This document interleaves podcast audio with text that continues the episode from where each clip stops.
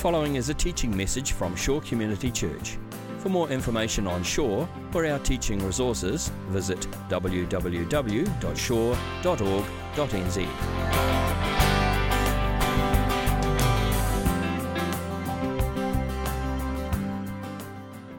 Morning. How's everyone going this morning? All right, that's going to stand there. Right. It's reasonably self explanatory, isn't it? No need for me to mention that at all. All right. Well, as I said, good morning. Welcome to Shore. I'm so glad to be up here speaking to you again. It's always nice to see all your bright, cheerful faces. Um, Last four weeks, we've been treated to an excellent series from Adam Clausen called God's Not Dead, uh, which was always nice to hear. Outlining how the world of science and the world of sociology and history have all shown that God is very much alive and well, despite what naysayers might say or critics might say. It was a great encouragement to us that we don't have a blind faith, but we have a faith that is steeped in deep intellectual thought and steeped in a, in a great discovery of the world around us. It was a very good series. If you haven't heard it, please jump on the podcast on the website and, and have a listen to what he said. And so this morning, I want to shamelessly tack myself on to the end of his message and piggyback off all of the good work that he's done. Except I'm going to go in a slightly different direction. Now, uh, Adam used a passage in Romans 1 as his launching point. He says, It says, since what may be known about God is plain to them, because God has made it plain to them. For since the creation of the world, God's invisible qualities, his eternal power and divine nature, have been clearly seen, being understood from what has been made, so that people are without excuse. Okay, so from there, we kind of talked about how there are two different bodies of work that display God's qualities to us, to tell us about who He is. One is the Bible, and the other is creation. And Adam focused for four weeks on creation, the world that is made that shows us who He is. What I want to do this morning is just kind of rewind a little bit and have a look at the other body of work, the Bible. Because while we can be confident that God is real, we also need to know some of the details, right? I mean, after all, how can we know that the Christian version of God is the correct version? We arrogantly claim that Jesus is the only way to God. So, how can we be sure of that? Maybe Mahatma Gandhi was right when he said that all of the religions lead to God. Well, the answer, of course, lies in this book the Bible. It itself claims that Jesus is the only way to God. It itself claims that it is the only thing that we need to know who God is. Have a listen to its own words. 2 Timothy 3:16. All scripture is God-breathed, God-inspired, and it is useful for teaching, rebuking, correcting and training in righteousness so that the servant of God may be thoroughly equipped for every good work. Well, that's a pretty big claim, right? That it is everything that we need to know. The problem is, we don't always like what we read in the pages.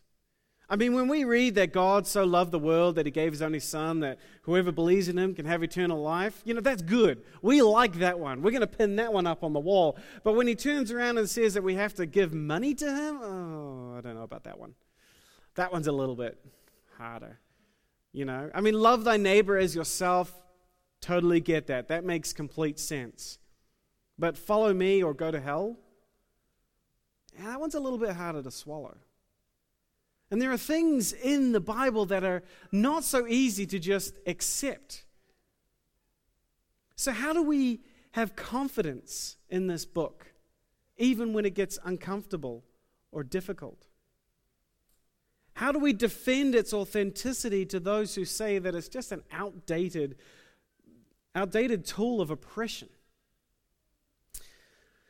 Well, that's what I want to look at today. I want to look at how we can say with confidence that the Bible is our source of knowledge about God, that it is truth. Now, as a piece of literature, the Bible actually comes out in a pretty good light. This book is actually a collection of 66 different books written by over 40 authors over a period of 1600 years. Okay, so that's a long time by a lot of people in a lot of different books. And they weren't necessarily looking at all of the books as they were writing the next one. So the fact that it is such a unified, an incredibly unified single story says so much about its validity. The amount of manuscripts and copies that we have that show how accurately replicated it has been throughout the centuries tells us that the book I hold this morning is the same book that was written all of those years ago. So we can have confidence in the book itself. But what about the content? What about the stuff in the book, the stuff that it actually says? Because the problem is that a lot of the Bible is actually pretty impossible to prove. A lot of it is what I call mystical things. It talks about the supernatural. I mean, there's really no way of proving the existence of angels or a virgin birth or dreams, visions, things of that nature. We have to kind of take it at its word. But there are other parts of the Bible that are absolutely testable. The Bible provides us with several litmus tests that we can put to the test. And the idea this morning is that if we can provide solid enough evidence for certain portions of the Bible, large portions of the Bible, if we can say with certainty that this is true, then maybe we can also accept the other parts that are impossible to prove.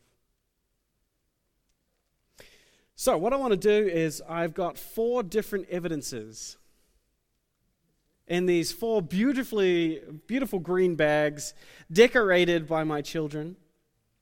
Three of these numbers were colored by uh, my six year old, and one of them by my eight year old, and I'm going to let you figure out which is which. Beautifully done here. So, what I'm going to do is, we're going to work through some different ideas, some different pictures, images that help to prove the validity of the Bible. But instead of me choosing and going from one through to four, I thought you guys could have a go and we'll have a little interaction and you can have a choice of which one we're going to do first. Except number four, of course, because I want to do that one last. That one's my favorite. So you have a choice of three. All right, not too bad. So, what I thought I'd do is I've got a little trivia question, and if someone can answer the question right, they get the honor of first choice of the bags. Okay, you ready? Nice, fairly simple one to start off with. What original languages were the Bible written in? There were three original languages. Oh, uh, yeah. Hand in the back, hand in the back. So, Hebrew and Greek are two. You got a third one? Family help? Aramaic. Well done. Oh, you don't have to come up to the front, buddy. You, that's fine. You can if you want, but I mean, I was just saying, you know, just pick a number, one to three is, is all good. Two. Excellent. Okay. You had to pick the one that was holding up the other one. Okay, that's fine. All right, number two. What do we have? Ooh, this is interesting. All right. This is straight out of my son's Lego box. He made this for me. This is St. Peter's Cross. Yeah, good job. All right, we're kind of working together, the computer and I, so uh, you know, changing things around. All right, now I have to find it in my notes. Yeah, there we go. Now, one of the most difficult concepts for people to accept in the Bible, and one of the most important, actually, as well, is the uh, idea that after Jesus was crucified, he came back to life again. The resurrection. Okay, this is a central pillar to our faith, right?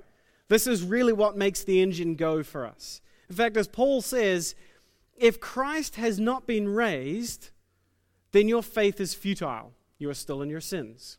Okay, so, and he actually says we're to be pitied amongst, above all men, if, if that's not true. Now, of course, this is also something that a lot of people who are not Christians find it really hard to grasp. And I bet if we sat down and really tried to think about it ourselves, we'd probably struggle with it too. The idea of saying that it is actually true that a man died and then came back to life again. Okay? So a lot of critics say this is just bogus. But we have the problem of the empty tomb, okay? Because that is a very widespread story. It is something that even critics of Christianity in the time they said that the tomb was empty. So the big theory amongst the critics, amongst the Romans of the day, was that the disciples came and they stole Jesus' body, right? They stole a body out of the, team, uh, the tomb to try and prop up their faith, to keep it going, to kind of make it look like, you know, that this is, he is God and he is the Messiah, right? That's the theory.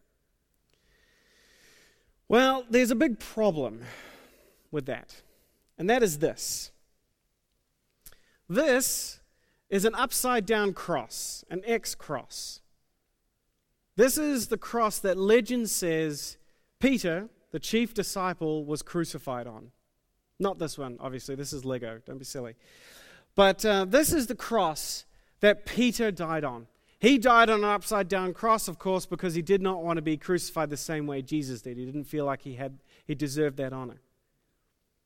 But here's the thing if Peter, the chief disciple, knew that he was that he had stolen the body, that the body had been stolen, that Jesus had not risen from the dead, why would he let himself be killed like this?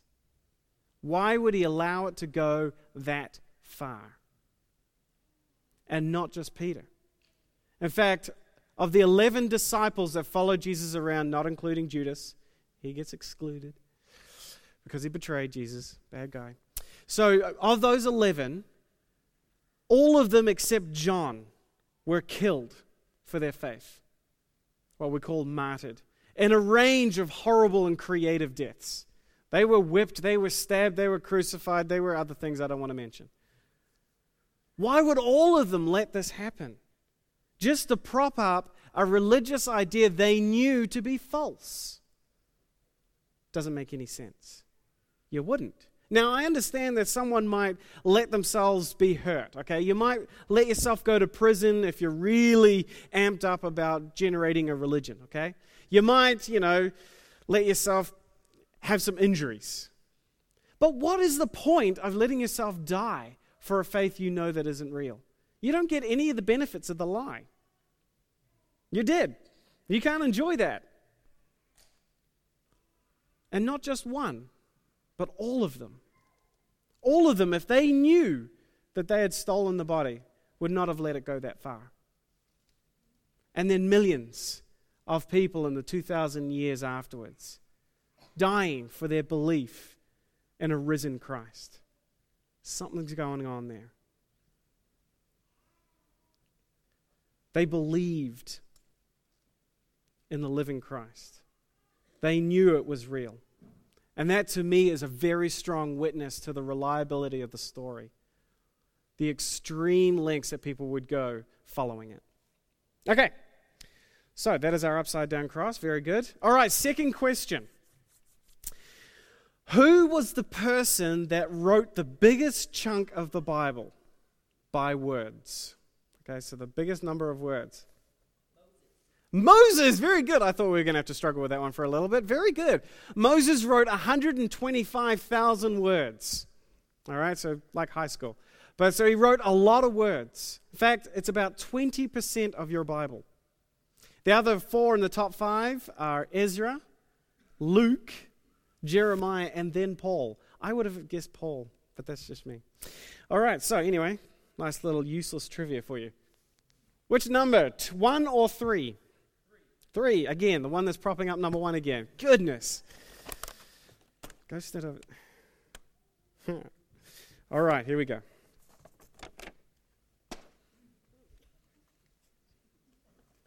Okay. All right. Now, as I said at the beginning, the Bible offers up several litmus tests, things that we can go and prove including a myriad of historical references, events, places, battles, nations, kings. Things that we have written down in the Bible that have a claim for an historical moment, a place and a time in history that we can then go and look to find evidence of. So I'm talking about archaeology. And that's what people have done. For the last couple of hundred years, people from all around the world have descended upon Israel and its surrounding areas, the setting of the Bible, and they've grabbed their shovels, admittedly, probably better ones than this, and they've gone digging for evidence about what we read in the Bible. And you know what they found? Time and time and time and time again, they are unearthing evidence that proves the historical accuracy of the Bible. Way too many to mention here. I mean, absolutely way too many to mention. So, what I'm going to do instead, I did want to highlight some. So, I'm going to present my top 10 personal favorite archaeological discoveries to prove the biblical story. The name is a work in progress, so we'll, we'll, we'll work on that. All right, number 10. The Black Obelisk of Shalmaneser. Okay, this was discovered in 1846 and dated back to 825 BC, so before Christ. The stone pillar shows the earliest picture of a biblical figure. You can't see it, it's very small. But it's probably King Jehu. In fact, it says Jehu, son of Omri. King Jehu of Israel bowing down to King Shalmaneser, right there on the pillar. As it's, um, and Jehu, of course, is, is a figure described in the Bible. Number nine, the Merneptah stele, stele, stele, stele, Stella, discovered in 1896 and dated to 1209 BC. So that's 3,000 years old. That's a lot. It is the first mention of Israel in the historical record. This is an, an Egyptian um, pillory type thing.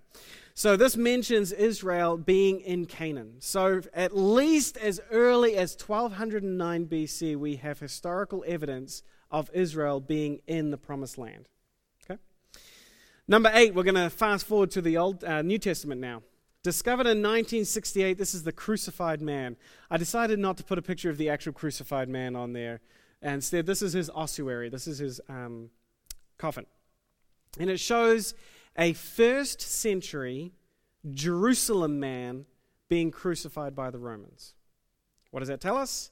It proves that the Romans were conducting those sorts of executions in that time and in that place where Jesus was crucified. And they were using nails. So the description in the Bible is a very accurate description of what would have happened in that day. Number seven, Hattusas. Now, up until the beginning of the 20th century, critics had pointed to a complete lack of evidence of the Hittite kingdom. What are you doing, Flag? Get out of here. Uh, the Hittite kingdom. That was mentioned several times in the Bible. And they said, there's no evidence. This whole kingdom, it doesn't exist. The Bible is debunk. Well, until 1906, when they discovered not only evidence of the kingdom, but its capital city, Hattusas. And they uncovered the whole city and even included a whole archive of clay tablets describing their culture and their history. So, yep, there goes that idea. Number six, the Gilgamesh epic. You may have heard of this one. This is an ancient Mesopotamian uh, poem, history poem, from around 2100 BC, 4,000 years ago. And it describes, amongst other things, a great flood event. In fact, several ancient documents illustrate a massive consuming flood in their stories. The details are changed, of course, as the cultures change and, and uh, grow, but the flood remains the same. And this makes sense of the biblical story of all of creation basically funneling down into one family and then all of the nations spreading out from Noah and his family after the flood. That they all have that common heritage.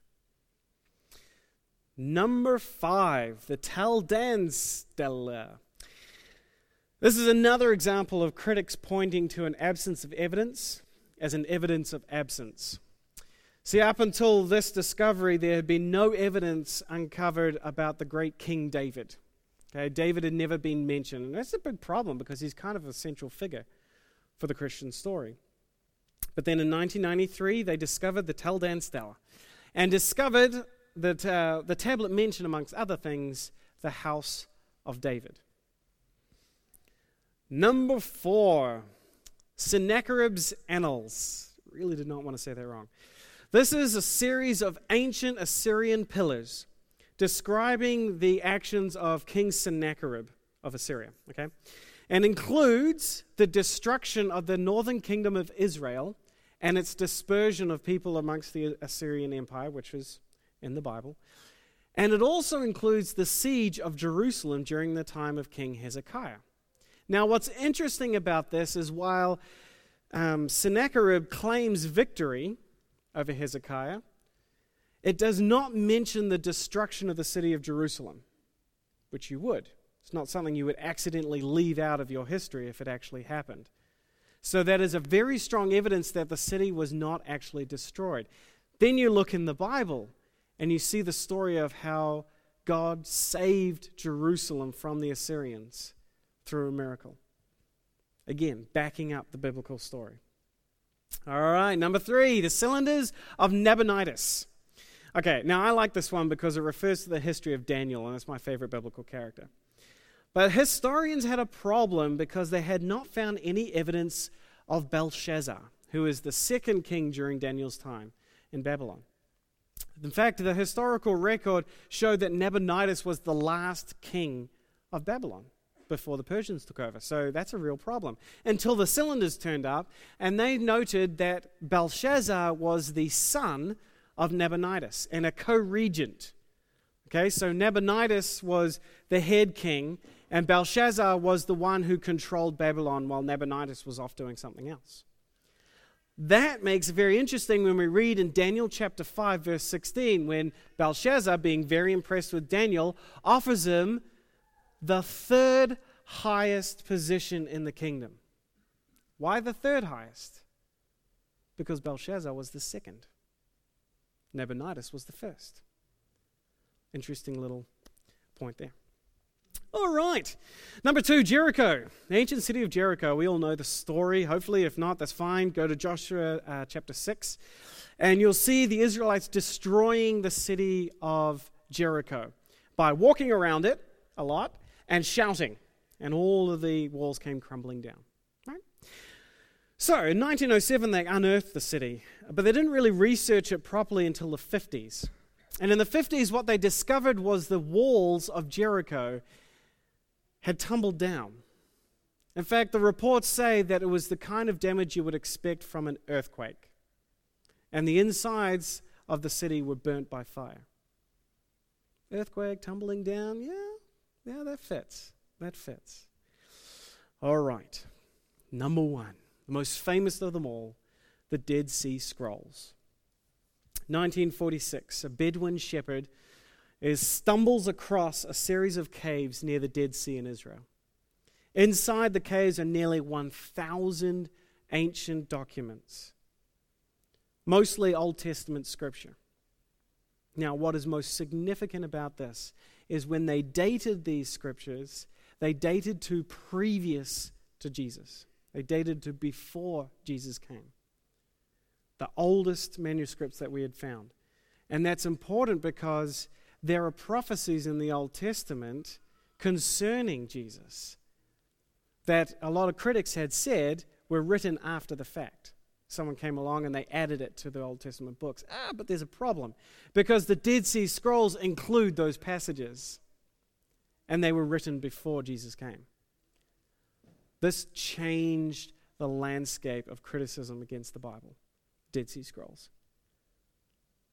So, time and time again, we are unearthing physical evidence that proves the story. And what's interesting to me is that apart from the Dead Sea Scrolls, every one of the things that I had mentioned were not written by God's people. They were not created by God's people. They were not written for religious purposes. They were not written to defend the Christian story. They're from the leaders of the people around them. And yet it still corroborates our story. Not bad. Not bad. Centuries of archaeological digs, excavations pointing at a singular idea. no matter what you feel about the message of the Bible, it is steeped in accurate historical detail. okay. Right, moving on. Now, you don't get a choice anymore because I'm going to do this one next. Tired of you falling over. What I have here is a crown of thorns. I mean, sort of. It's kind of, you know, not really. But it'll work for today. This is one of the symbols of Christ, our great Messiah, our Savior. What I love about this, it is a beautiful picture of how Jesus saved us, revealing his power in weakness, of a God becoming human and dying for us to save us from our sins, majesty in the commonplace, victory in defeat, life in death. It's a dichotomy that has captured the souls of humans for 2,000 years. We are familiar with this concept, strength and weakness, like the air we breathe, that is comfortable and familiar to us. But you know what? In the first century, when the story of Jesus played out, not familiar at all. You see, they had this really, really strange idea back then. Uh, this is, this is going to be weird for you. I get this. But they believed that the strong ones were the strong ones. Right? Are you following me? And the weak ones were the weak ones. Right? The strong are the strong, the weak are the weak. Gods didn't die, heroes didn't get defeated by their enemies. And they certainly, kings wore crowns of gold, not of thorns. This simply didn't make sense. In fact, Paul states it perfectly. He says later on, he says, But we preach Christ crucified, a stumbling block to the Jews and foolishness to the Gentiles. You see, when the story of Jesus was first presented, it sounded like absolute madness. To the Jews, they just could not get past the fact that the Messiah, the one that had been promised to them, their great Savior, that had been promised by God, the one who was going to be like Moses, they could not get their head around how this person could fail so spectacularly. He was supposed to overthrow the Romans, deliver them from slavery, just like Moses, not die at their hands. The Exodus story did not have Moses going and dying in Egypt. That's not how it worked. So the Jews thought this is preposterous. They just can't get past a dying Messiah. And the Greeks, well, they just thought it was a stupid story because, after all, I mean, apart from the fact that you've got a God who dies, I mean, come on, that doesn't happen. I mean, here you've got a story of a God becoming a human, right, so that he can pay the penalty for all of the things that the humans had done wrong. No, that's what people are supposed to do. They pay their own penalties. In fact, that's why God's created men, so that they could kill them off, right? That's the story. That's how God's acted. This made no sense. And here's my point. If the story of Jesus is just that, a story, concocted by the early Christians as a, I don't know, a way to make sense of the universe or a way to control people. It is a very poorly constructed story. It's a bad story. It is not going to make the bestseller list. It doesn't make any sense. It just doesn't. That's not the way they would have viewed God. That God is weak. And yet here we are. 2,000 years later, gathering together to worship a defeated king. Because he's not defeated, is he? Strength really does come stronger in weakness. Because brambles can make a more majestic crown than anything any monarch has ever worn before or since. That is the power of the story of Jesus strength and weakness. All right. Last one, I promise you. This is my favorite. I like this. Bag number four. Don't be like that. Come on out. Here we go. I have a coin. $2 coin. I actually want that bag back. I'm going to use that again. Short sighted of me. All right. See, to me, this is the greatest evidence of the validity of the biblical story. Let me start with an interesting passage way back in the beginning of the Bible in, a, in the book of Deuteronomy, okay? Chapter 18, don't groan, okay? This will be all right. But a prophet who presumes to speak in my name anything I have not commanded, a prophet who speaks in the name of other gods, is to be put to death. Lovely story. You may say to yourselves, How can we know a message has not been spoken by the Lord? If what a prophet proclaims in the name of the Lord does not come true, does not take place or come true, that is the message the Lord has not spoken. That prophet has spoken presumptuously, so do not be alarmed.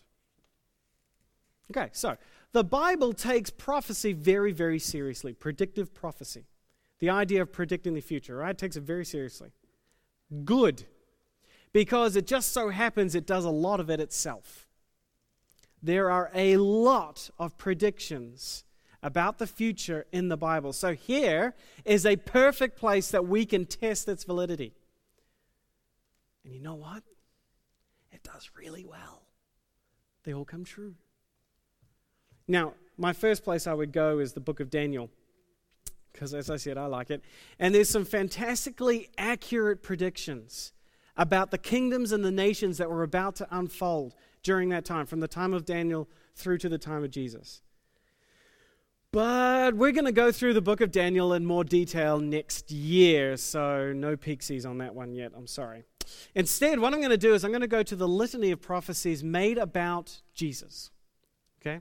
So we're familiar with some of them. The Old Testament is rife with prophecies about Jesus, and they all come true, which is fantastic. Now, Connie Critic may have a little bit of a problem here. You see, Connie Critic says, well, of course he pr- fulfilled the prophecies because he read them. They're all in the Old Testament, so he read them. He's like, oh, okay, I need to go here and do this and this. And then he goes and does it. Self fulfilling prophecies, right? Well, that's actually true of some of them. There are some that Jesus read and he said, I am this person, I'm going to go fulfill this prophecy. But then there are some that he can't. Like being born in Bethlehem. Not a very easy task for a person who has not been born to do, you know, unless you're God. So, a lot of prophecies that he couldn't do by himself. Okay, Connie Critic says, but a lot of these prophecies were added after the fact. We know this, right? Because they came in and they added in the second century. We talked about this. But then, of course, Dead Sea Scrolls came along and proved that one to be false as well. Connie Critic's not quite done yet.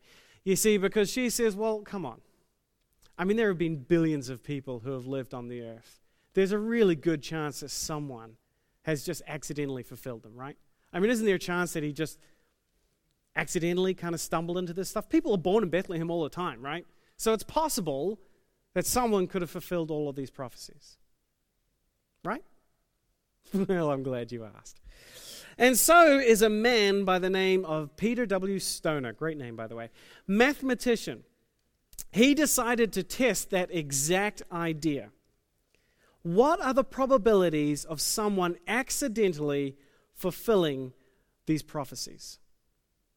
Now, I'm not going to get into exactly how he gets his numbers. It's a really good, I read it over a little bit, and it's solid methodology here. You should really go and check it out sometime. I just want to give you a summary of what he said. Okay? He calculated the chance of one person fulfilling eight prophecies made about Jesus. Okay? Eight prophecies that he could not have fulfilled himself. And he did this calculations, and to visualize it, he gave an illustration of silver dollars. Um, but, you know, that doesn't mean anything to us. So I did a little um, calculations, and we've got, I've got a $2 coin. So we're going to use the illustration of $2 coins. This $2 coin is 26.5 millimeters wide and 2.7 millimeters deep. It kind of looks silly in this big bag, doesn't it? But let's imagine for a second that we fill this whole bag full of $2 coins. I'd be feeling pretty good about holding this bag, I would say at this point. But let's say that you take this coin here and you put a mark on it, okay, and I blindfold myself and you throw it in the bag and mix it all around, okay? And then with my blindfold on, I put my hand in the bag and I rummage around all of these coins and I pull out a coin. And it's this exact coin with the mark on it. That'd be pretty impressive, wouldn't it? I mean, those would be pretty steep odds, right? Good, because that's not even close to what Stoner had in mind. All right, when he did his calculations, this is what he came up with. He said if you took $2 coins, he didn't say $2 coins, but you get what I mean. If you took these coins and you covered the entire country of New Zealand, Cape Reinga, all the way down to Bluff, covered in $2 coins. And then you started stacking them. And you stacked them seven feet deep.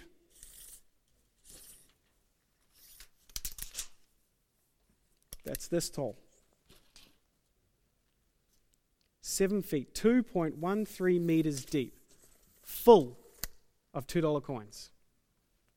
And then you sent me to go dive into this uh, sea of coins, Scrooge McDuck style, somewhere down near Taranaki. Okay? And I dove in with my blindfold and I'm swimming around, swimming around, and I grab a coin. And I come up, I take off my blindfold, and lo and behold, it's this coin. Those are the chances of a person accidentally fulfilling those prophecies. One chance in 100 million billion. That is one with 17 zeros after it. Okay. Well, let's take it another step, shall we? Let's say we increase the number of prophecies from 8 to 16. Now, you don't just double it. You don't just double the number of coins, it goes up exponentially. So now we have to create a ball of coins, okay? So a ball that is as tall and wide and deep, filled with enough $2 coins to get our probability of 16 prophecies. All right, you're, you're imagining this ball. That ball would not fit in the space between the sun and Pluto and in there is one coin. One chance. Oh, and that's 16 prophecies, by the way. Jesus fulfilled over 300 prophecies. It led Stoner to make the understatement of the year. He said, Any man who rejects Christ as the Son of God is rejecting a fact proved perhaps more absolutely than any other fact in the world.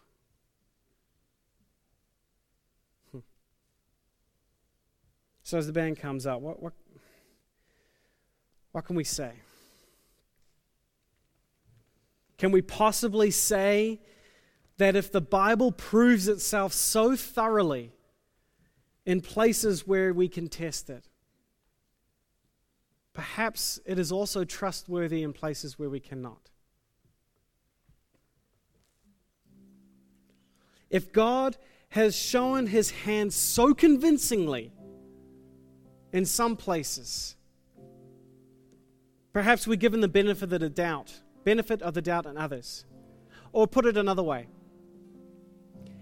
Dare we ignore his voice in some places when his, his authorship is screaming in others?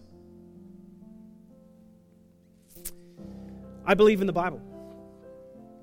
I believe as Paul has said, that this is nothing other than the breath and the power of God Himself. It is my anchor, it is the light for my path. It is the supreme absolute in a world of uncertainty. saturated by differing opinions and ideas. And you know what? The critics can say what they say. They can beat their head against this as much as they want. Because at the end of the day, I do not put my hope in their words.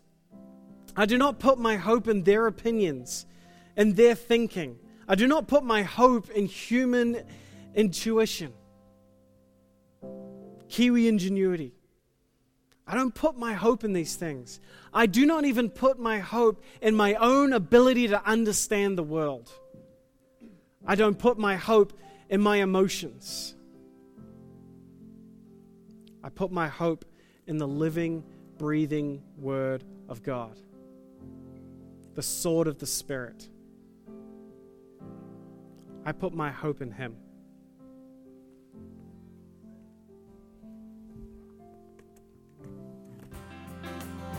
This has been a teaching message from Shore Community Church. For more of our teaching resources, or to donate to our teaching resource ministry, or for more information on Shore Community Church, visit www.shore.org.nz. Alternatively, you can email office at shore.org.nz or phone 09 415 0455. Thank you for listening.